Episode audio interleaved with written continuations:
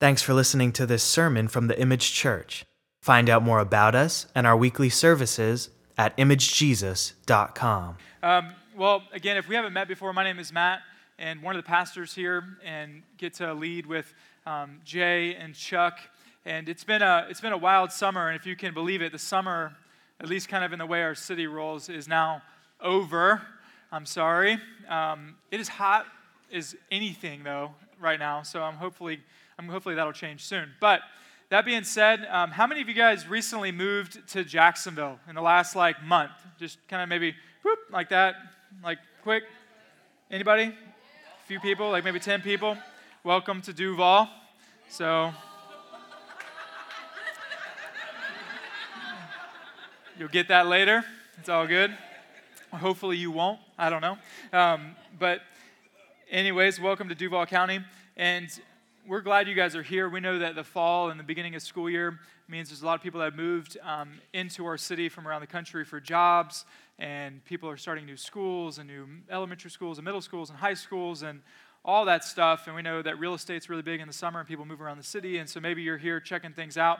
Uh, but we're glad you guys are here. Uh, real quickly, um, our story is that we're about three years old coming up this fall from the first time that we met um, in a living room over here in Springfield and gathered up and talked about what it meant to be a church that responded to the gospel of Jesus and just tried to respond in loving uh, God and loving our city well, and to be a community that did that together and, and call it a church and be on mission here in our city to see the gospel uh, bring reconciliation across a bunch of different broken things in our city.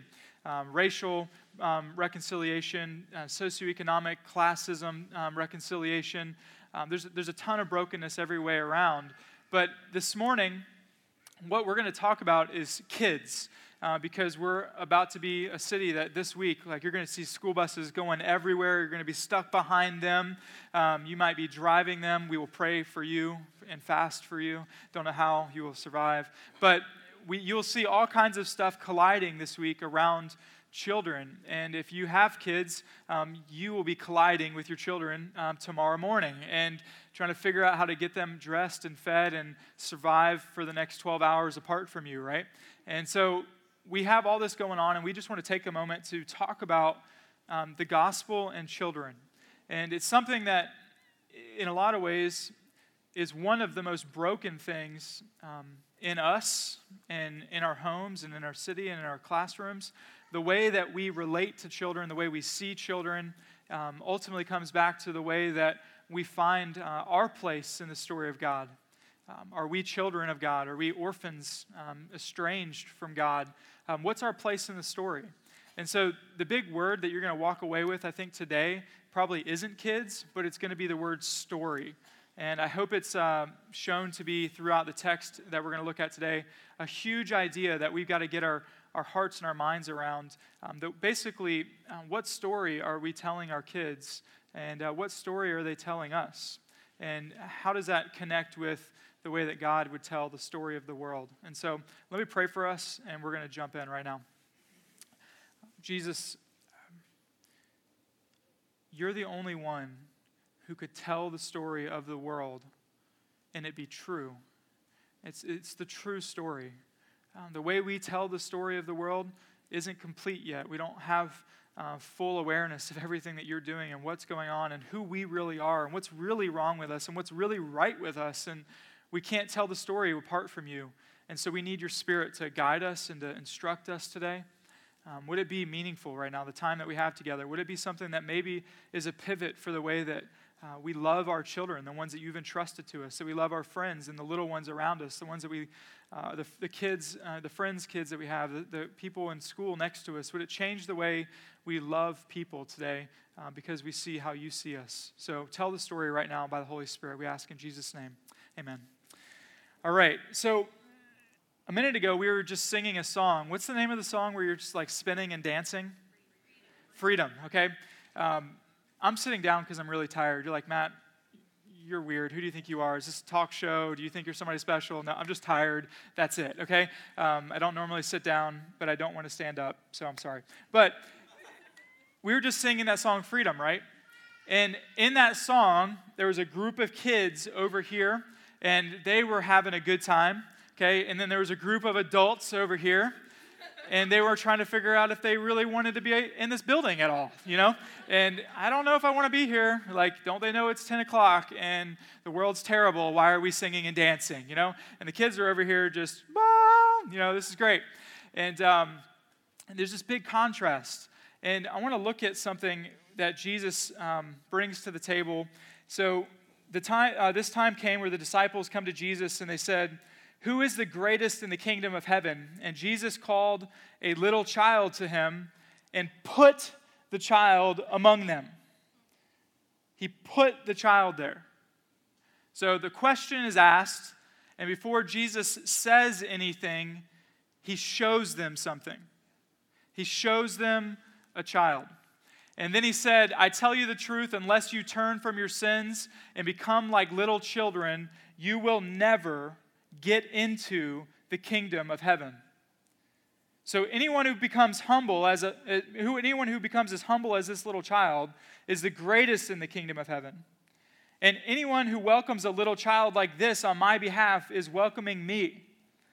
But if you cause one of these little ones who trusts in me to fall into sin, it would be better for you to have a large millstone tied around your neck and be drowned in the depths of the sea.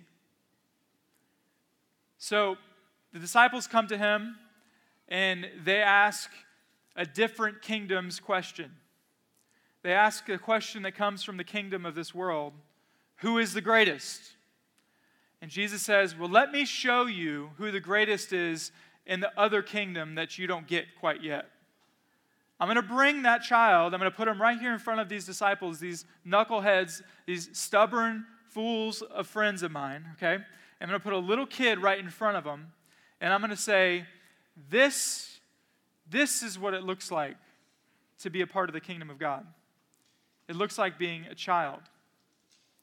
And uh, it's just something that's just we're going to go with and, uh, and kind of hit me in the last 20 minutes or so that when it comes to adults seeing children, children show us what the true story is. Okay? And then later we're going to look at how adults are called to tell children what the true story is. But we have a hard time showing children what the true story is. But children just naturally show us the true story. And I want to put this idea in front of us that that you're coming into today, and I'm coming into today, and you're looking at that song, Freedom, and what's happening in the room is there's two stories going on. There's one story that says, so much relies on you, it's not even funny. So much depends upon your strength and your energy and your gifting and your talent. There's no freedom for you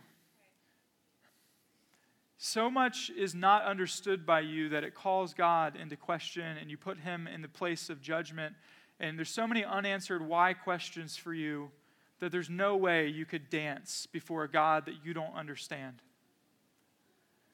There's a story going on that says, Who knows how you're going to pay the bills by the end of August? There's a story going on that says, Who knows how your marriage is going to work out? There's a story going on with all kinds of questions, and they're, they're legitimate questions.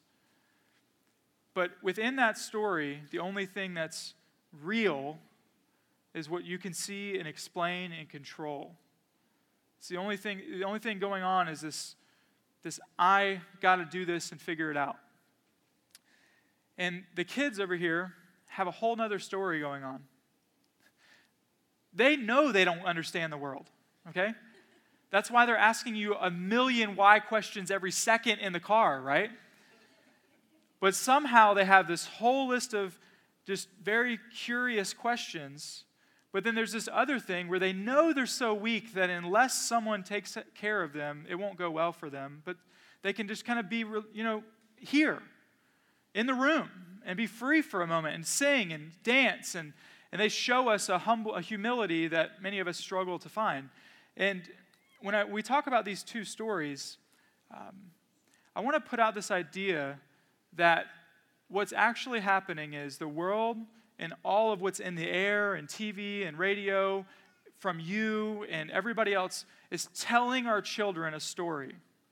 This is the way the world is. Okay, one is like uh, C.S. Lewis was talking about defending why he writes fairy tales. And people are like, if you tell kids fairy tales, it gives them unrealistic expectations. If you tell kids fairy tales, um, they're going to grow up thinking the world is full of um, heroes and villains and evil and righteousness, and that there's cowards and there's people that have courage, and they're going to grow up in this world that just isn't real. So, why are we telling kids these fairy tales? And C.S. Lewis is saying, because, and, and I'm going to butcher his quote because he's C.S. Lewis, right? Uh, but it's essentially this is that it's not the people writing fairy tales that are actually writing fairy tales. It's the people writing nonfiction, talking about reality. They're the ones writing the true fairy tales in our world right now. It's the way that we tell the news story and value something and don't value something else that tells the fairy tale. It's that when you actually come along to a kid and you say the world is enchanted, that you're actually telling them the truth.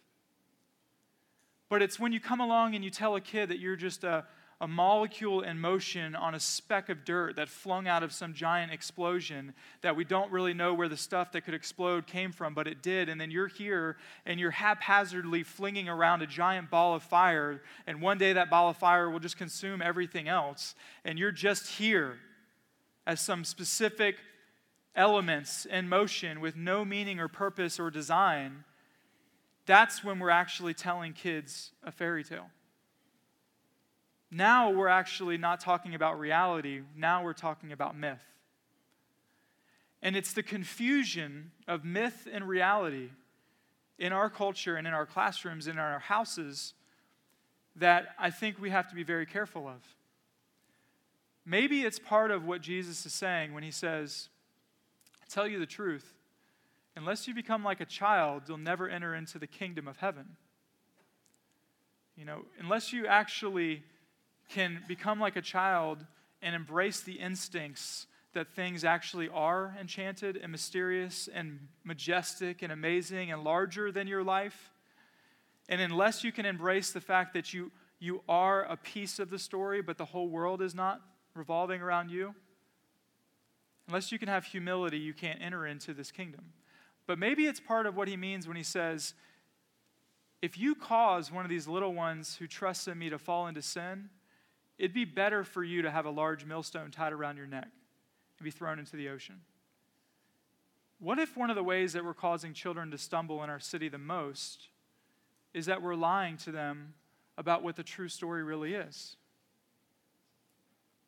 So, um, the other day I was really, okay, um, and it was a normal day, and I was like really angry at the end of the day, okay? And um, I won't tell it like a lie, okay? I was ending the day. I did not get everything done that I needed to get done. I got a bunch of phone calls that really depressed me, and uh, ended the day by looking at my checking account, okay? And and so it's bedtime now, and uh, Cash is in this thing where he knows that if he says he has to go poop, we can't say no. Okay? Because he pooped in the bed. And who wants to clean that up again? Okay? Okay? And now he's, he's like caught on to the, the way the, wor- the thing works. It's like, okay. And the other day, my mother in law told us that he was dropping little pellets. He went poop like 20 different times, like in, out, wash hands, go back to bed, I gotta go poop. And every time you couldn't say anything because he's dropping a pellet. Like somehow he's regulating his system, okay? And to manipulate the system, all right? And he, he's genius, all right? Genius. You're like, this church, I'm never coming here again. We're off in the woods. You're right. Welcome to the image. Okay, so, but real talk, okay? Parents to parents here or babysitters to, you know, whatever. It's, you, you go, listen, this is what's going on, but then I'm done. Like, I'm out of it. I'm angry. I'm depressed. I'm whatever. And then the other thing that they know they can do to extend bedtime is to say, Dad, you didn't pray for us.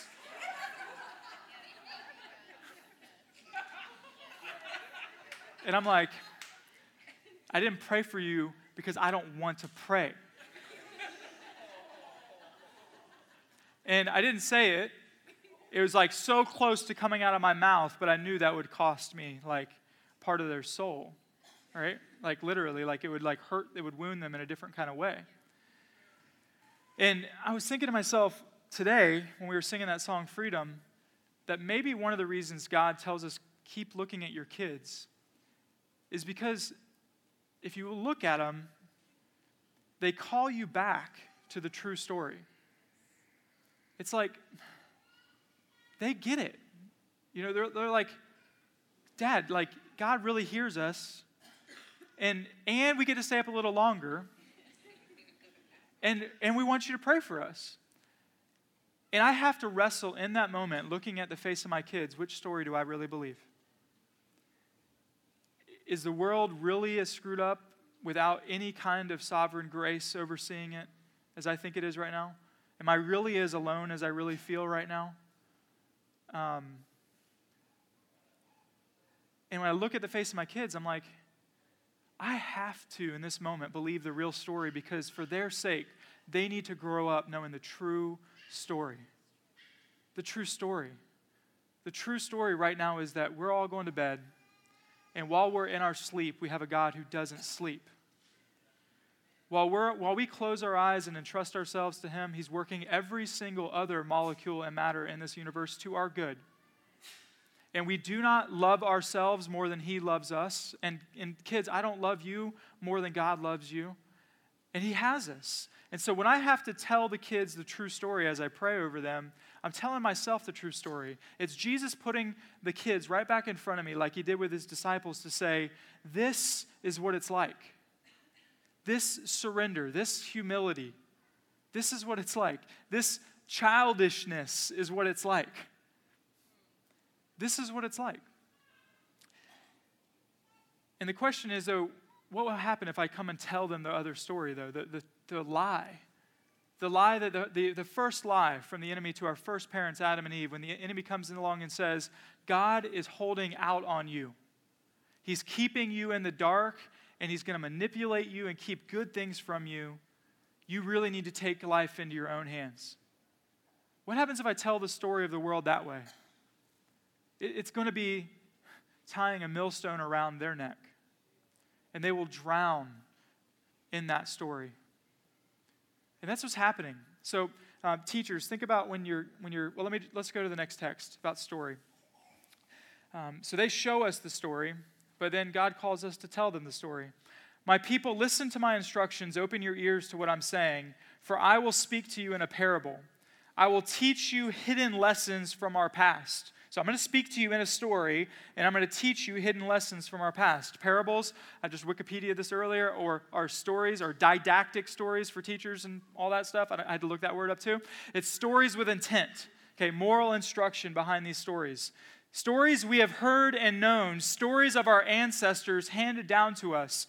We will not hide these truths from our children. We will tell the next generation about the glorious deeds of the Lord, about his power and his mighty wonders. For he has issued his laws to Jacob, he has given instruction to Israel, he commanded our ancestors to teach them to their children. Why? So the next generation might know them. These stories, these instructions even the children not yet born. And they in turn will teach their own children. So each generation should set his hope anew on God, not forgetting his glorious miracles and obeying his commandments. They won't forget him because they've been told the story after story after story and instruction and commandment, one after the other. Then they will not be like their ancestors, stubborn, rebellious, and unfaithful, refusing to give their hearts to God refusing to give their hearts to God.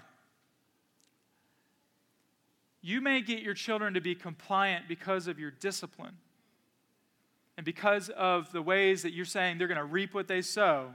Okay, mainly the paddle or the keys or the phone or whatever. And if paddle, you're like, whoa, I don't, okay, whatever. Um, but it, you may get them to fear you or fear the consequences of the sin. But the question is, how are you going to get their heart? Because Jesus says, out of the overflow of your heart, the mouth speaks. That the heart is the wellspring of life. That out of the heart is where everything is going to come out good and evil. Going to come out of your, heart, come out of your kids' hearts. How are you going to get to their heart? And what the psalmist is saying is the way you're going to get to their heart, the way that they're not going to be stubborn and rebellious and unfaithful, refusing to give their hearts to God, one of the ways that you're going to contribute to that is you're going to tell them stories. And you're going to tell them the stories about what God has done and who He is, what He has accomplished for our ancestors and for you and for me. You have to tell them stories. Um, check this quote out. This is something that rocked me over the summer that I was reading and was very helpful. Our hearts traffic in stories. Not only are we lovers, we are also storytellers and story listeners. As the novelist David Foster Wallace once put it, we need narrative like we need space and time. It's a built in thing. We are narrative animals whose very orientation to the world is most fundamentally shaped by stories. Indeed, it tends to be stories that capture our imaginations, stories that seep into our heart and aim our love. We are less convinced by arguments than we are moved by stories. The philosopher, good luck, um, Alice Aslan um, MacIntyre says that Stories, check this out. This is, a, this is a money quote. Stories are so fundamental to our identity that we don't know what to do without one. As he puts it, I can't answer the question, What ought I to do, unless I have already answered a prior question of which story am I a part? Okay, write that down, get a tattoo, whatever you need to do. Okay, you can't answer the question, what should you do unless you first framed out what story am I a part of? The story is going to, is going to dictate what you should do. Think through this, okay? If the story is you're alone, you are simply dirt about to become dirt again. You will be buried and you will be forgotten and the only opportunity you have for pleasure, for joy, for status, for, for intimacy, if the only opportunity you have for that is now, if that is your story, the story is about now and only now and only you, then what should you do? Whatever you feel like, whatever gives you the stuff you want, whatever protects yourself, whatever provides for yourself. Wake up in the morning and the story is you're alone, well, then you're going to live that way. Now, teachers, when the kid walks through the class and they've just been to one of their friends' funerals, or they've just had their life threatened, or they didn't eat breakfast and they didn't make the bus and they got written up and they come in angry as anything, or checked out as anything, blank face, and they just look like a zombie. You need to ask, what is the story what is the story they are being given right now? What is the story that they're believing right now? They're going to live out of that place in their heart. This is the story. This is the story. School, this is simply four you know, block walls to keep me protected for a few hours of the day, and that's my story. That's going to change me. If you come in whatever you come into the day with, but whatever story you're going to believe that day, you're going to live out of that story. And so, what if the fundamental thing we're called to do with our kids is to tell them a different story? To tell them the true story, because what they're going to hear on the radio, what they're going to hear through music, what they're going to hear through Facebook, the news feed is telling a story about this is the way the world is. Their Instagram feed is telling them this is what they should value the Snapchat video they're getting to their, you know, 24 hour whatever thing it's going to, you know, expire, that whatever's going on, whatever people are laughing at, that's what's funny. This is what's important. What is the story? You, you understand that the visualization of our culture is now so powerful at telling stories. We are, like, if you were going to try to tell a different story, it's going to take crazy intentionality. And trust me, if you wake up believing the same story that everybody else is believing, and you think your kids are just going to go off and get some moral values, and that they're going to come to church, and we're going to be able to give them a 30 minute story in kids' ministry on Sunday, and they're going to walk around in the saturation, the complete, like they're swimming in a different story all the time. And Jesus takes one of them and he says, But those moments where they're actually enchanted and they actually have this childlike way of seeing the world, they're seeing the real story. See it, parents? Like, as parents, okay, if you're in your 20s, 30s, teen, whatever you are, as parent, like parents, I think we have a hard time living in the real story. We got the pressure, we got the providing, we got the daily grind, you got your marriage, you got your relationships, you got your, you know, other extended relationships, you got all kinds of drama coming in and getting your mind away from the true story. And so you're reflecting to your kids all the time a different story, and it's really hard. Grandparents, though, oftentimes can see a completely different story. I've noticed this with my grandparents, I've noticed this with other friends and their grandparents. And even if they're not in a different phase of life, they approach grandkids differently for some reason. It's like they approach them with this like knowledge they can't control this kid. They can't orient this kid's life. They've already lost control of their own kids, okay? They know what's really going to happen. They're not living under this facade and this pressure. You know, um, uh, my grandfather passed away this past week, and I just can remember the stories he told me. But there's one thing that he said every single time I saw him, and I thought he was crazy because he was crazy, but I, and I put this in the crazy box, but it might be the most sane thing he ever said. We would walk around and he would just say, I don't know why God has me here, but he has me for a purpose. I can't quite figure all of it out, but I know he has this purpose for my life. He has a destiny for me. Like, I'm, I don't understand. It was like basically, he's saying over and over again, Matt, we're in a bigger story. And it isn't what it appears to be. And it, and it shaped me, it pushed me around to think, okay, the world isn't just what's right here. The world is bigger than that. The story is bigger than that. And it didn't have the gospel and it didn't have everything we're going to talk about just in a minute, but it pushed me. But there is a whole other story being broadcasted that these kids are alone that their life really ultimately is meaningless. Maybe they're special and unique like a snowflake, but they're a snowflake that will melt and be forgotten. Seriously, it's the worst analogy we could ever give to our kids, right? You're like, oh, take that one back. Um, making snowflakes in Sunday school probably today. I'm sorry. Um, we have to be really careful of the story we tell our kids. And so, as we get into this, I want, I want to, we're into it, but I want to read a different story. And I want to ask you which one you believe. So, the writer of the Hebrews says, Long ago, God spoke many times and in many ways to our ancestors through the prophets. And now, in these final days, he has spoken to us through his Son. So, check this out. A long time ago, God told stories to our ancestors through the prophets. The prophets were declaring this is reality. This is what's really going on. This is why you're in exile. This is what God will do. This is how you will be saved. This is what God is doing in the world. This is the story the prophets were saying. But in these final days, He's come to tell us a story through His Son. And God promised everything to the Son as an inheritance. And through the Son, He created the universe. The sun radiates God's own glory and expresses the very character of God. And he sustains everything by the mighty power of his command. And when he had cleansed us from our sins, he sat down in the place of honor at the right hand of God, or at the right hand of the majestic God in heaven. And this shows that the Son is far greater than the angels, just as the name given him is greater than their names. Okay, I want this is the simple way to say it.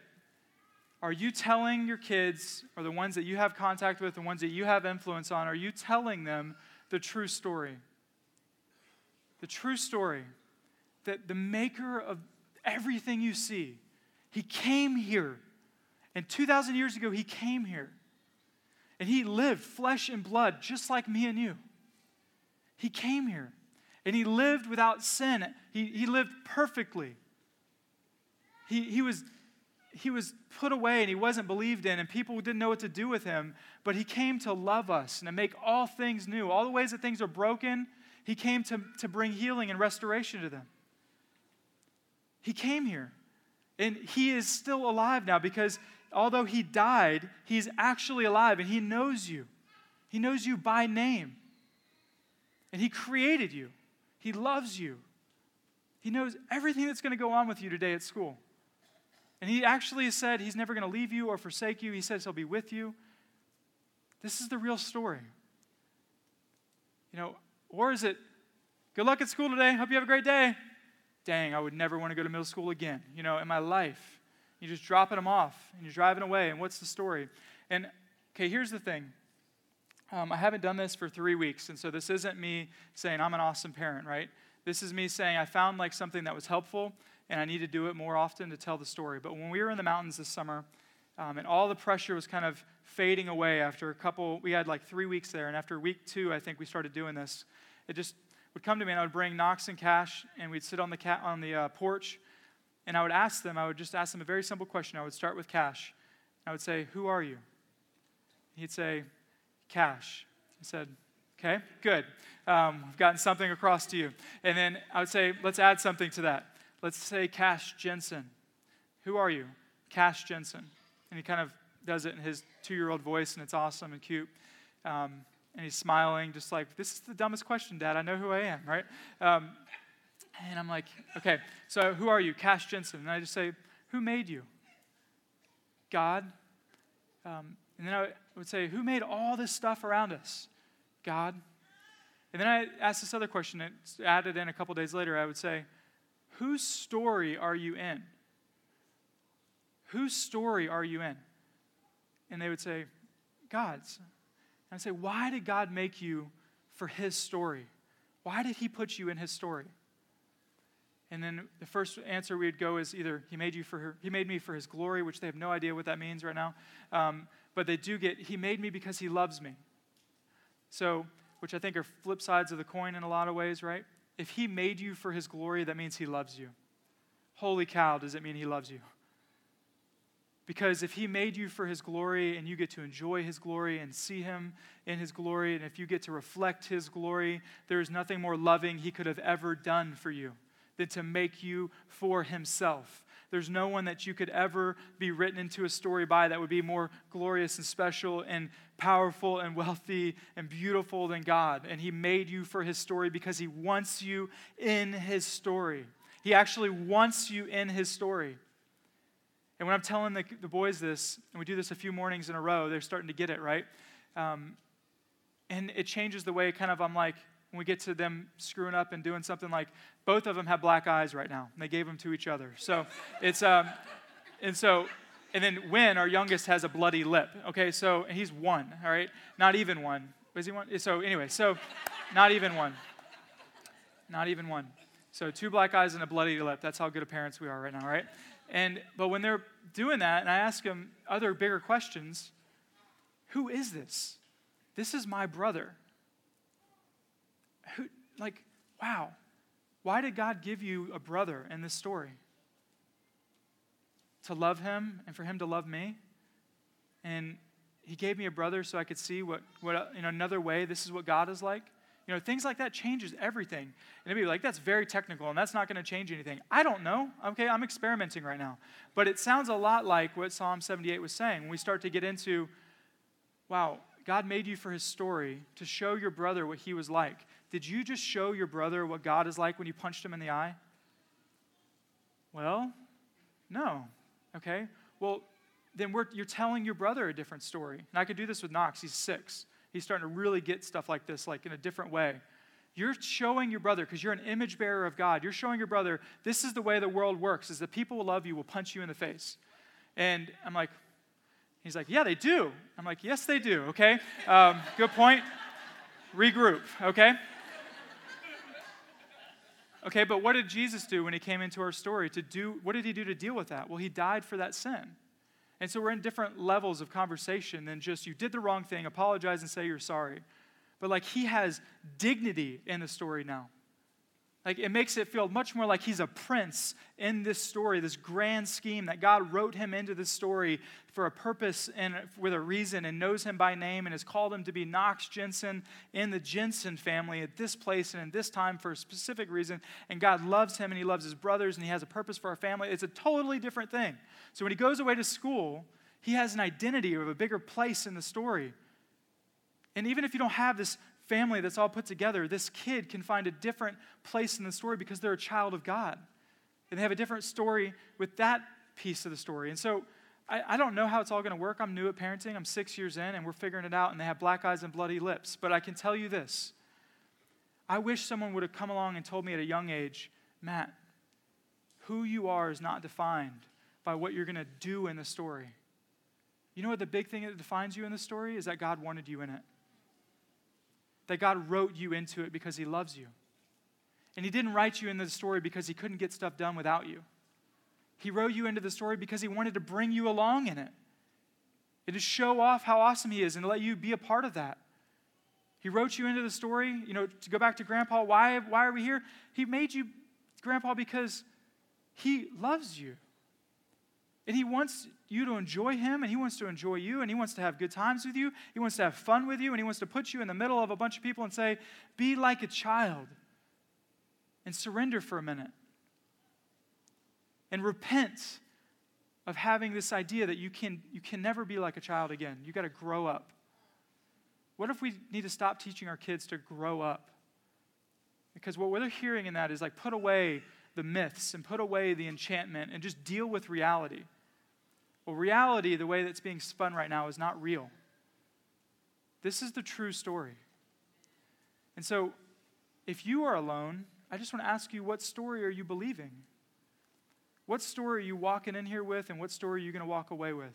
And what story are you going to tell your kids? Maybe on the way to school every morning, you could say, All right, kids, who are we? We're the Jensens. You're the whoever. Who made us? God. Okay? Can you do anything today to make God love you less? Can you be completely disobedient to your teacher today in a way that would make God love you less? No.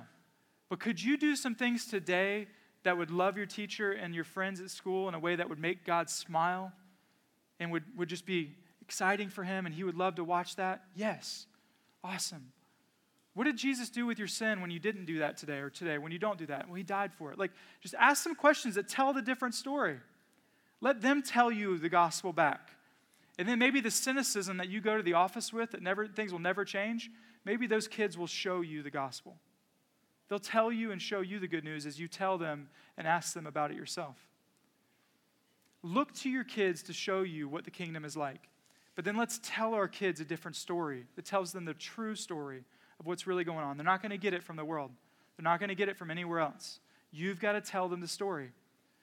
And trust me, when your kids say, You haven't prayed for me yet, it calls you back to the true story, even when they're manipulating you. Okay? it calls you back to reality, the real reality. I, I couldn't walk away from Jesus a lot of days because it would tell my kids a lie that I know like, I, know it's really true. I don't understand a lot of what's going on, and some days I just want to walk away from everything. But at the same time, when I look at my kids, I'm like, but that's not true. And it, these kids, like, it shows me it's not true. It brings us back to reality. So, teachers, you get to look reality in the face all the time, but you're going to be disillusioned by day one tomorrow, right? Would you tell yourself the true story? Would you get in a house party and would, you, would we tell our teachers the true story? That they're working with eternal beings all the time that have value and are more important than they could ever imagine? That as they give them an attitude, what they're really looking for is, Do you love me too? Or are you just going to write me off like everybody else? Can I scare you enough away from me so that I don't have to deal with real relationship? Could, an, could you see people as an eternal being? We were talking about this, is my last thing, and we're going to close. I think one of my biggest problems with my kids right now is I don't see them as humans. I see them as children and because they're not adults, it's like they're not fully human yet. What if the way that I'm talking to my kids really reveals that I don't think they're fully human? What if the root of racism and brokenness in our city is the way that we don't see races and other people and other classes as fully human starts with the fact that we don't see our kids as fully human. What is the fact that we start very at a very young age being treated as though we're not fully human? And then we in turn treat our kids as if they're not fully human. Well, what if what is walking around our church and in our houses and in our classrooms are fully human, eternal beings made in the image of the eternal God? And what if in these moments, in their childlike years, they're reflecting what real humanity is like more than we are by this age? What if I'm not really reflecting the image of God and what it means to really be human by my cynicism at age 31 now? What if I've lost some of that reflection? And what if they really show it more than I can right now? Could we elevate the value of our children in a way where they're fully human right now? We're not waiting for them to become human. We're waiting for them to become adults. And when they become adults, would they be childlike adults? It's an upside down thing. So I just want to repent with you. I'm going to repent today of not talking to my children as humans, but talking to them like minions, okay?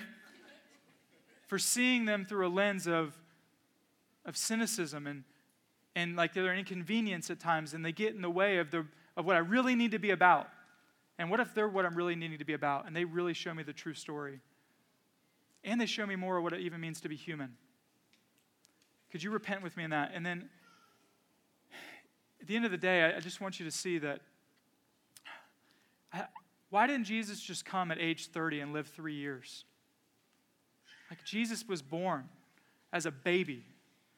I came, was born just like all of us are born, comes into the world, lives as a baby and lives as a kid, and all along he is fully human and fully God, and he is reflecting perfectly what God is like. He's imaging God even as a child and as an infant and as a teenager, if you could possibly believe that. And he's there, at least in my teenage years, looked nothing like. Anyways, another story. What if you could look at Jesus living perfectly as a human, living our story, and what if he lived perfectly in your place? All the ways that if you're a teenager, you're not living, but Jesus lived perfectly. He did that for you. And what if He died in your place for your sins? And so I just want to tell you, He did. And we're going to take communion celebrating the fact that He took a bunch of people who think we need to grow up and get control of our lives. And He came and said, You know what? I'm going to get control of everything. I'm going to die for your sin. And you can actually surrender and be humble and give me your sin and actually know that, okay, I'm adopting you into the family of God. And me and my Father, we've got you.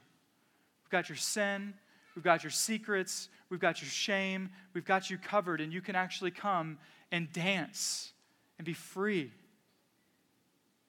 And if you're not free, man, that's a hard place to be. So, would you come and surrender in faith as we take communion? Let me pray for us right now. Jesus, we, uh, we're complex, we're upside down, and we're everywhere. We don't know uh, what story we find ourselves in most days. But Jesus, would we hear the real story that you love us? Would we hear the real story that you called us into your story for a reason? Because you wanted us to be in the story. You wanted it. And it's so hard to see that in some of our stories, in the certain chapters of our stories. We don't, we don't know where the heck you are and what's going on. But we can look to the chapter of the big story where Jesus, you came after us and you loved us to the point of death. You brought us to yourself, and we can trust you. God, would we look at children to show us the real story? And would we tell them the truth that this world really is enchanted? This world really is supernatural. This world really is different than we ever um, imagined in a lot of ways because you came and showed us, Jesus, that you have the power over death, over sin, over our enemy, and that you're with us, God. God, would we know that and would we celebrate that? Would you give us freedom? God, I pray that the ratio of freedom to frozen in our church would be undone. The cynicism in our adult hearts would be chipped away at. Would you give us the freedom that our kids show us, the humility that they show us?